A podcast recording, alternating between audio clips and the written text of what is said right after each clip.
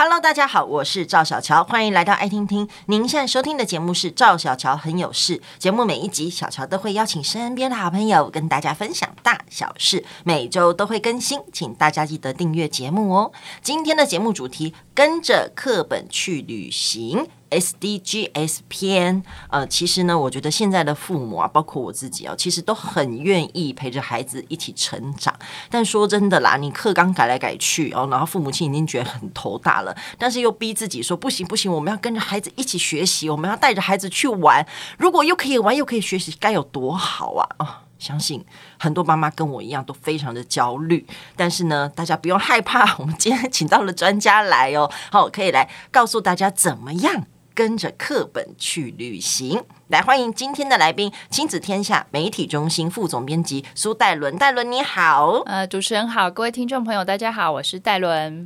我相信展开这一集的父母亲啊，应该也是有某种焦虑啦。哦，就是知道 SDGs，所以呢，开始觉得对。那我要跟上，对不对？那我要带着我孩子一起这样子哦。当然，父母亲现在都很愿意陪着孩子，但是我觉得像刚刚在开录前，我也跟戴伦讲，我有好多我的焦虑。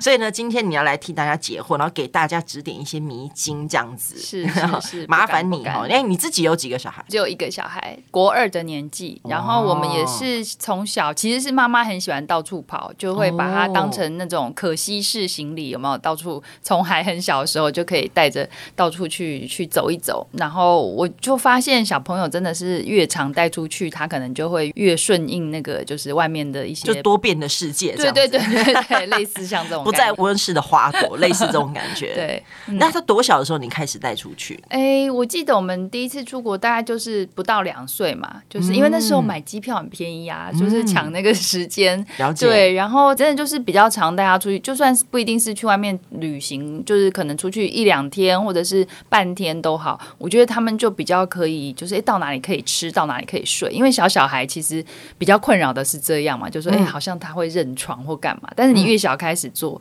其实他们就会越习惯这些。好的，希望你今天讲完这一集以后，我会愿意带我女儿出去，因为我原本是打算两个月后要带她去，然后但是我现在又有点反悔，是，然后听完你讲，我又觉得好像我必须，你就帮她当那一件行李这样打包带出去就好。哦，好，我会努力。好，我们今天呢讲的是再大一点点的孩子哦，对不对？应该从小学开始吧，就可以做这些事情了。没错，没错，嗯，就是跟着课本去旅行哦。对，那刚开始亲子天下是为什么想要做这个企划？是我先讲一下，就是跟着课本去旅行，它其实最早期是我们杂志里面有点像是一个固定的栏目，就是我们那时候还是呃每个月都有出刊的时候，大概两个月就会做一篇这个呃跟着课本去旅行的报道。然后后来其实这反应蛮好的，后来就就有收成书。隔了很久，这个栏目停了之后，我们大概二零二一年有做过一次，就是像今年这一次六月号一样的，就是我们把它做成一期的封面故事，然后里面就一次搜罗这样子。二零二一年，因为那时候刚好台湾的疫情就是刚刚呃就是舒缓，没有那么的严重，所以大家开始旅游啊，所以那一期的反应也很好。然后我们也是把那一期的一些路线再把它收录成书，这样大家就是还蛮喜欢。然后今年的话，就想说这个终于 就是国内外。也都开放了，对对对，就是大家可以开始走了，嗯、所以我们就觉得，哎，刚好暑假这个时候，我们应该可以再来做一次跟着课本去旅行。那呃，跟着课本去旅行，其实想当然，它其实就是有时候我们有旅行，当然就是好玩啦，是放松。可是如果我发现有时候去到一些地方啊，你呃可以学到一些当地的知识，或看到一些不一样的人文风景，其实你有吸收，反而会觉得更兴奋，会觉得哎，这更有意义或印象深刻。所以我们这一次就是也。是请教了很多那个在国小里面很常带小朋友出去户外教育的国小老师，给我们一些专业的建议，然后也咨询了很多专家，所以后来就都成了这一期共有九条路线的这个跟着课本去旅行，哇，超棒的！就我我了解了，因为我记得我自己哦，本人那个就是在我初中的时候读很多历史嘛，什么什么的，后来真的去西湖的时候，真的觉得特别感动，就那种感觉，就是你觉得哇，原来这就是你课本里面读到的东西，没错，这种感觉。但是我觉得今年更特别，因为今年你们。还呼应了 SDGs，是就是联合国的永续发展目标，所以做更多的这样子的结合，对吗？是 SDGs，就是大家可能会觉得哦，联合国永续发展目标哦，这关我什么事？台湾又不是联合国成员。然后 这个十七，哎，我们都地球村的，对，对没错。其实这十七个永续的目标，大家仔细去看，其实它真的是跟我们的生活每一走的一步路，跟每一次呼吸，真的都息息相关。比如说我呃举例，像气候变迁的问题，或者是陆域海洋生态的问题，然后它甚至有呃有一些目标是像要呃负责任的生产消费啊，或是永续的城乡啊，那这些目标其实都是要让我们有一个承诺跟一个呃实践哈，就是说，因为我们大家每一个人都是在地球上面的这个地球村的公民，可以在呃让这个地球可以好好的。呃，跟他永续的生活下去，然后我们可以很温柔的对待地球，其实是对双方彼此都有呃，就是帮助的一些事情。那这个东西它不能空喊口号，那所以其实有定了十七个目标。其实，在很多国家，比如说像日本，他们就把它做成很多很可爱的动画啦，还有一些歌曲，让小朋友都可以知道。他们很注重，就是说其实从小的时候就给大家有这些观念。那想当然，像这个讲这个 SDGs 这个目标，其实好像你在课堂上面这样一个一个。讲真的就会觉得很无聊，很生硬。但它其实运用在生活，而且它不只是你刚刚讲的环境而已。比如说，它对于平权这件事情，不管是性别的、种族的，所以我觉得很棒。它连社会人文这种东西都有包括在里面，没错，没错。因为还是 peace and love。说真的，就希望有一天我们真的不要。有战争，然后是一个很健康的地球，是，是没错。所以我们就想说，哎、欸，那这样子的一个概念，其实它利用旅行来实践，或者说你来亲眼见证，其实是最适合的。就是说，呃，我们可能就是用讲的，或者很生硬啊，或者什么。那但是你其实实地去那边看，你大概其实就能够连接，呃，哦，这个跟 SDGs 到底有什么意义？这样子、嗯、了解。因为我觉得戴伦讲了一个重点，就大家都知道这是好的，但是要执行下去，大家就觉得很哦。很难，你 是不是很麻烦？其实不是大家想的那样，好像大家就觉得说哇，旅游就是放松就好，然后搞那么多。刚刚又讲 SDGs，又要讲跟着课本，对对，天哪，讲讲算了，我还是待在家里，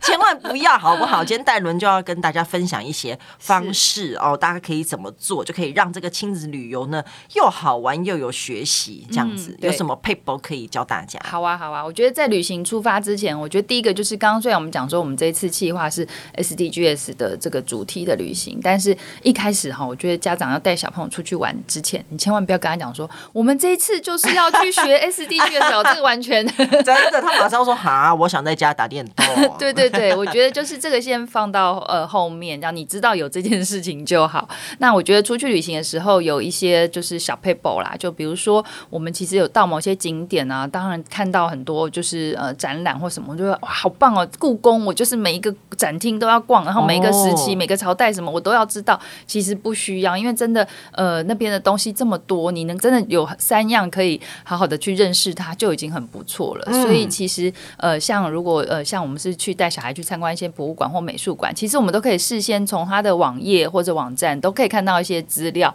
我觉得不妨就让小朋友去去挑选。你说，哎，你看这个展品，这长得好奇怪哦，或者说，我觉得它好好特别，它好像什么什么，你就让他先自己挑选，也许两。三件他特别有兴趣、有意思、想要了解的，然后我们到当地就抱着一个寻宝的心态，哎，我们去找找看它在哪里，然后我们去研究一下它的这个说明展示到底是什么什么东西。那其实就是好好的选三个，不要贪多，然后去认识这个，我觉得是一个大的原则。嗯，那、嗯、我觉得真的不容易，连大人呢，我自己也很喜欢看，不管是展览哦，故宫的那种文物的，或者是艺术的展览。说真的，中间有一段都是在放空，真的，这真的，你的你的专注。度真的没有办法从第一幅画没错。看到最后一幅画，真的没有办法，对，真的没办法，所以更不要去要求孩子，就是你哎。你怎么都没在听？以前我记得我带带那个小朋友出去，然后他一开始听那个展览导览，他都会奔到最前面去，嗯、然后呢听导演老师，然后就因为小孩很小嘛，头就一直痒痒。后来他就跑回来说：“哦，脖子好酸。”真的。但是那些我觉得带活动的老师都非常厉害，他们有各种什么有奖征答，嗯、就送小礼物，那个小朋友都超喜欢的，每个人都就抢第一。是是是，所以这个我觉得就是，哎，家长也可以稍微就是练习一下，真的不要太。贪多啦，就是他有收获就好了。嗯，然后再来就是可能我们呃提的问题，我们可以让他们去观察一些地方，但是你不要给他固定的答案。其实我觉得大人有时候对一些历史文物还蛮有兴趣，但小孩就会没兴趣嘛，对不对？嗯、对。那你不如就丢一些开放式的问题，就是说，哎，你看这个庙的那个屋檐，它为什么尾巴好像会这样翘起来？那它是什么？你觉得它是什么功用，或是什么？那它它长得像什么？就是用这种开放式的答案。那也许有时候大人也不知道，没关系啊，我们就可能可以到到庙里面，或是到现场去找答案，或是去问人家。那如果当然更好的话，如果你有一点时间，自己先查一点资料，你就可以预备跟小孩做这个介绍。嗯，这个我自己的心得是这样子，就我觉得家家长要笨一点。对，真的真的，这个这个很难，你知道吗？你明明找了资料，但你要装作你不知道。对，因为很多东西，当你跟小孩说，小孩又会觉得你就是老师在教我。对对对。然后久了他就放空，反正我不用回答你，因为你会告诉我。对啊，这真的很不容易。所以我觉得像你刚刚讲也蛮好的，就是呃，家长就不懂或装笨，然后到时候再查就好了嘛。反正现在网络很方便，Google 一下都查得到。是是是。对，所以但是我觉得家长比较难是怎么样去准备那个开放式的问题。对，你自己可能就是要先退一步啦，不要什么都想办法都一定要那个给他答案这样子。所以大概是这样，就是大人也不用太 serious 这件事情。我觉得大家。出去玩，这些重点还是还是有乐趣，还是旅行。嗯，好，那第三个呢？还有什么配补？哦，还有就是像比如说用白纸让他们记录，这个是呃我们访问的国小老师他跟我们讲的撇步，就是说因为像老师他们都很认真嘛，会设计什么教案啊、学习单，可是他他就反而就是说他们真的很认真会准备，然后可是到现场的时候，他们反而说叫小孩把那个。学习单都留车上，或是留你不要带着，不要拿出来，因为呢，很学习单上面其实都是很多是问题，嗯，然后很多小朋友可能看了问题就会很想要去现场一直找答案，所以还不如就留给他一张白纸，比如说，哎，那个现场导览老师在讲什么，你可以稍微记录一下重点，或者说你在呃这个参观完之后有一些空档啊，休息用餐的时候，你就用白纸把刚刚看看到觉得比较有兴趣的东西稍微画下来，或者是描绘下来，大概是这样。这样子的概念就可以给小孩比较多的空间啦，对，嗯，哇，这个也很不容易哎，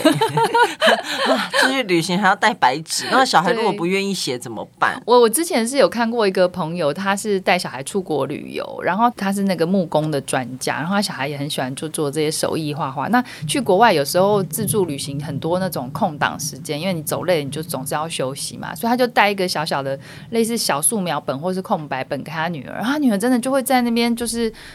因为他要等大人休息或干嘛无聊，他就自己画，或者是我们呃有很多搭车的时间、交通的时间，他就会把这些东西画下来。那其实他也不是。真的有什么目的啦？他就是一个你就是就像大家现在都拿手机拍拍拍，可是如果他小朋友可能年纪小还没有手机，你就用这个方式让他自己记录一下，嗯，蛮好的哎，我觉得可以去买一个小的有点素描本，甚至连横线都没有，真的就是白的，空白的。对，他想画，他想写，甚至他想。随便乱涂鸦都可以，对对对，蛮好的。嗯，嗯，那还有什么 paper 呢？还有就是，其实孩子比较大一点，我觉得就可以让他参与啦。像是我女儿现在比较大一点，我其实有时候就会跟她说：“哎、欸，我比如说我们想要去绿岛玩，或是想要去小琉球玩，哎、欸，那你来找找看，你帮我找一下我我们那边有什么好吃的或什么你想要去的点。”那他们现在因为稍微大一点，他们也自己都会搜寻网络资讯啊这些的。那我觉得这个就会让他有参与感。有一次去小琉球吧，对。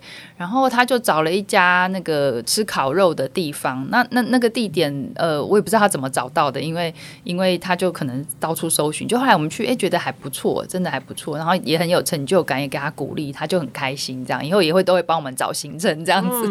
嗯、对，这样真的蛮好。然后我觉得成就感也很重要，嗯、就是一定要多多鼓励孩子。如果你找的哦，怎么那么难吃，然后下次他就不找了。对对对对对，所以这样旅行过程中，就有他想去的，也有大人想去，就大家都。可以开心这样子。好，那接下来呢，就是今天的重头戏了哈。嗯、这一期杂志呢，帮大家规划了九个路线。对，像呢这一本呢，我就决定我要好好的收在我的书柜里面。虽然我们家小孩现在还小，但之后用得到。是是是。所以呢，今天要要不要先跟大家讲？介绍几个路线。好，好啊，我我来挑几条路线好了。好，呃，我们其呃其中有一些像这个桃园大溪哈，这个大溪这一条路线，嗯、大溪大家其实都还蛮呃熟悉，就是它的那个老街嘛，就是最常去就是去老街什么吃豆干。但是我们发现，其实呃大溪我们过去就是之前在做这个题目的时候就有探访过，然后今年又再去一次。它其实现在呃，我我我的感受啦，是有非常多当地的文化工艺，而且最让我感动是很多年轻人回来当地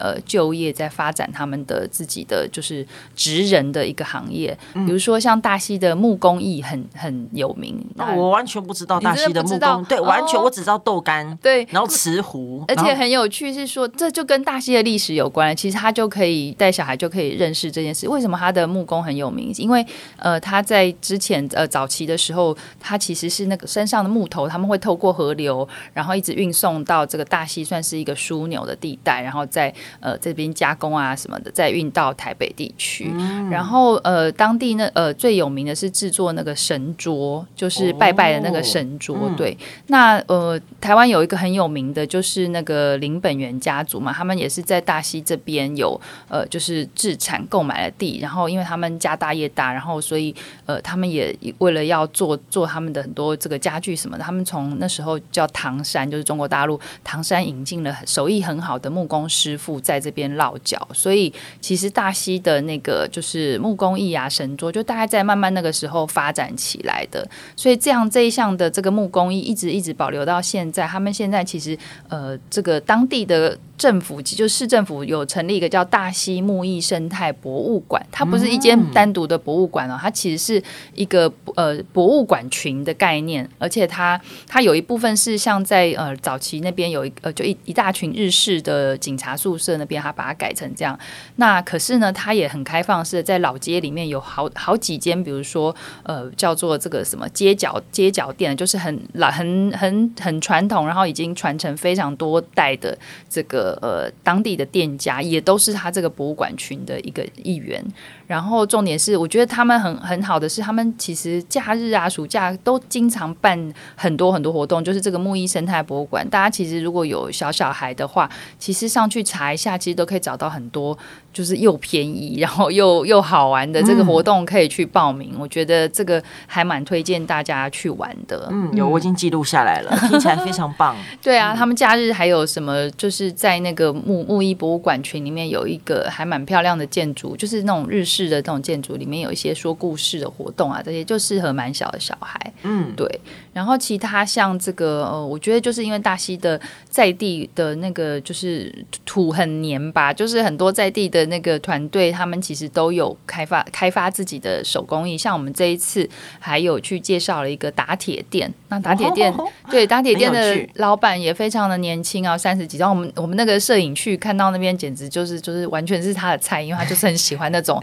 钢艺，对对对，钢艺，对对对，对对对。然后然后他非常的兴奋，这样。然后他这个打铁的工艺，它其实也有一些就是开放给像国中以上成员的这个一日铁匠营这种的活动，哦、就大一点的小孩可以去那边，对，就是去了解认识这个打铁的工艺，然后非常的有味道。然后其他还有像。在呃比较离大溪市区比较稍微远一点的地方，就是有一些香草野园的有机农场，他就是三兄弟，他们也是很年轻，然后回来到大溪这个土地就开始当农夫，然后创业啊，做这些呃有机农业推广跟这种食农教育方面的。所以我觉得那时候我跟就呃跟着同事一起去大溪走一遍，我觉得好玩当然是一件事情，有意思、有文化、有知识学习是一件事，可是我真的觉得最最让我感动的是，这些年轻人都愿意回到当地，然后去做一个，就是他们自己也很喜欢，然后就是在地的职人的行业，不会像我们可能在很多都市或传统价值观追求，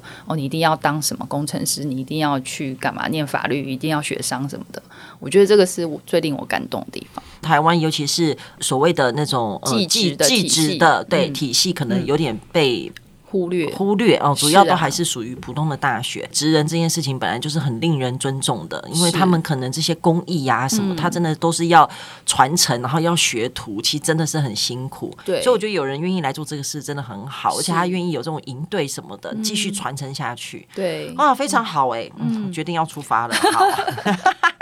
还有什么呢？听起来好好玩哦。好，还有一个我来介绍，我有去的那个高雄。好了，哦，城市里也有啊。对啊，高雄，我每次我每次讲说高雄，然后大家就说啊，高雄有什么好玩？不就是都市？呃，然后魏武营，对，然后呃还有什么？或者是顶多去旗津坐一下渡轮这样。对，就是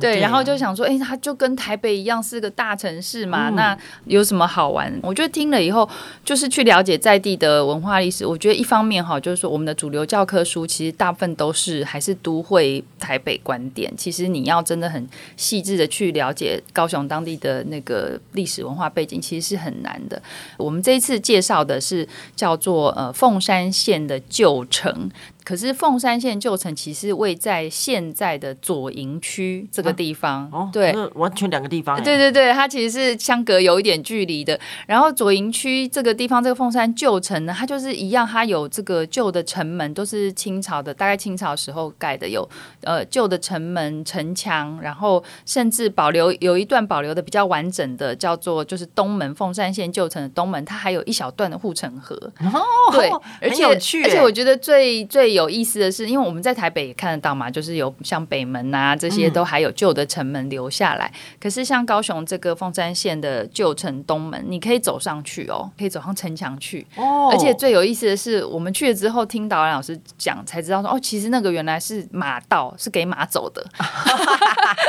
就是因为他们里面如果说之前有城区的话，里面都住了很多人，一定有早上一开始一定有很多市集啊，或者说车水马龙那。反而是你就想开开车，如果路到很遇到很多人在那边走来走去，你就很难开，所以他们就把那个马牵到城墙上面去走，反而是他们的类似快速道路。哎，对对，这种感觉，市民大道，对对对对对对，比较没有红绿灯，没有路阻这样子，所以那个是马道。那他现在那一小段有保留，还可以走，而且现在就是高雄市政府他们还有一个叫做建成计划，就是叫做看见旧城，就除了这些有被保留下来的，现在四个门有三个城门对。被保留下来。哦，很多哎、欸，对，然后、嗯、然后他们还做一个建成计划，就是他们在呃附近盖了呃开始盖一个跟城墙一差不多高度，大概三公尺高的一个步道，然后有点像是模拟旧时的那个城墙的那种感觉。嗯、然后他那边在上面走也会蛮有 feel 的，因为你其实就视野就会比较高，然后你又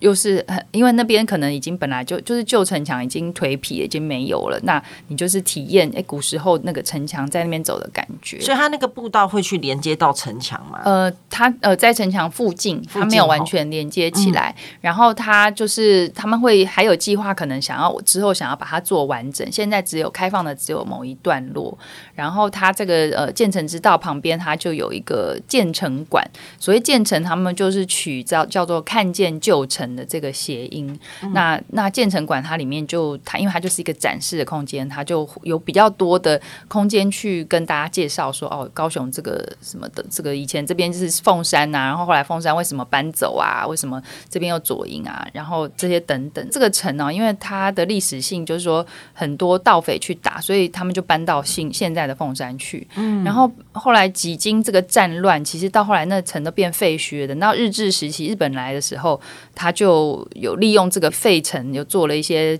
呃军事上的利用。然后等到日本人走了之后，换国民政府迁台，就有很多军眷啊来这边。那那时候也是一片废墟，那来到一个陌生的地方，也没有住的地方，他们就倚着城墙去盖了一些建筑，这样子。现在还留着吗？现在还有部分还保留着，然后还还有人住在里面，嗯、但是对，还有人住在里面。那其实，在导览员跟我们介绍的时候，他们就会就是提醒大家说：“哎，我们不要去打扰这些呃还住在里面的人，而且这个其实不要用现在的价值判断去做一些 judge，因为这些都是历史的痕迹，嗯，都是呃历史上面会经过的事情。所以，其实我觉得在一边呃了解这些呃高雄过去的历史故事的时候，我觉得就会你就会比较懂得尊重当地的一些文化。嗯，我觉得非常好哎。但是旅行啊，旅行大家都讲哈，旅行是无烟。充工业，可是是真的吗？因为我觉得旅行这件事情其实还蛮消耗资源的，真的是不会伤害地球吗？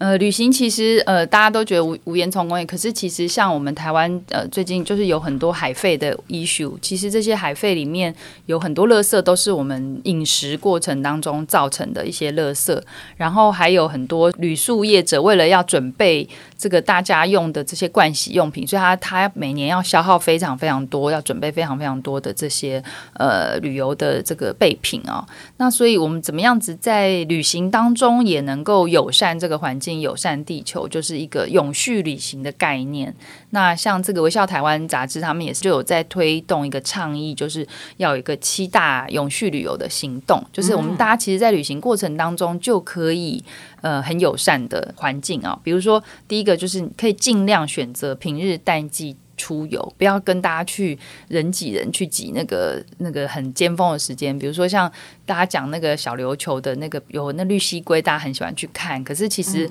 很多绿蜥龟在人潮大量涌至的时候，它就是会被骚扰，对，就会被打扰。然后另外就是可能就是像刚刚讲的，你可以自己带盥洗用品跟环保餐具。那因为我相信很多小小孩的爸爸妈妈本来带小孩出去，你就会帮他准备餐具嘛，那你就多带一副筷子给你自己啊。然后那那我们出去的时候就可以用环保餐具，嗯，那减少当地的浪费。然后还有就是像呃参加合法在地经营的流程啊，尊重在地文化跟生态环境，还有呃入住一些就是被选为环保永续的旅宿啊，或者是像可以很灵活的运用一些大众的运输工具哦，然后再来就是这个我觉得最简单，大家一定做得到，就是购买当地地产地销的 伴手礼啊，就是去买当地的农特产这样子，对对消费，然后促进当地的呃经济，然后你也能够买当季吃当季这样子，嗯，好，所以呢。听到戴伦跟大家分享哦，其实没有大家想象中那么难，有很多东西其实我们本来就在路上了，就包括环保餐具啊，包括我们自己出去，其实我们也会带自己的浴巾啊，哦，然后像我合法的或者买当地的那个 barbecue 哦，这种东西其实大家都在做了，没有大家想的那么难，对，不会像苦行僧一样，其实真的很容易，大家按照自己的能力范围、资源范围去做到，其实就很好了。当然啦，如果大家想了解更多、更详细的路线，因为今天时间有限，所以。戴伦只能分享几条，而且呢，它里面真的是非常的详细，包括有什么该吃的美食，哦、其实都写进去。哦，对，所以再来看亲子天下的杂志哦。再次谢谢戴伦的分享，谢谢你，谢谢主持人，谢谢大家，谢谢，也欢迎大家分享节目，跟欢迎订阅赵小乔很有事，有新的节目上线就会收到通知。我们下次见喽。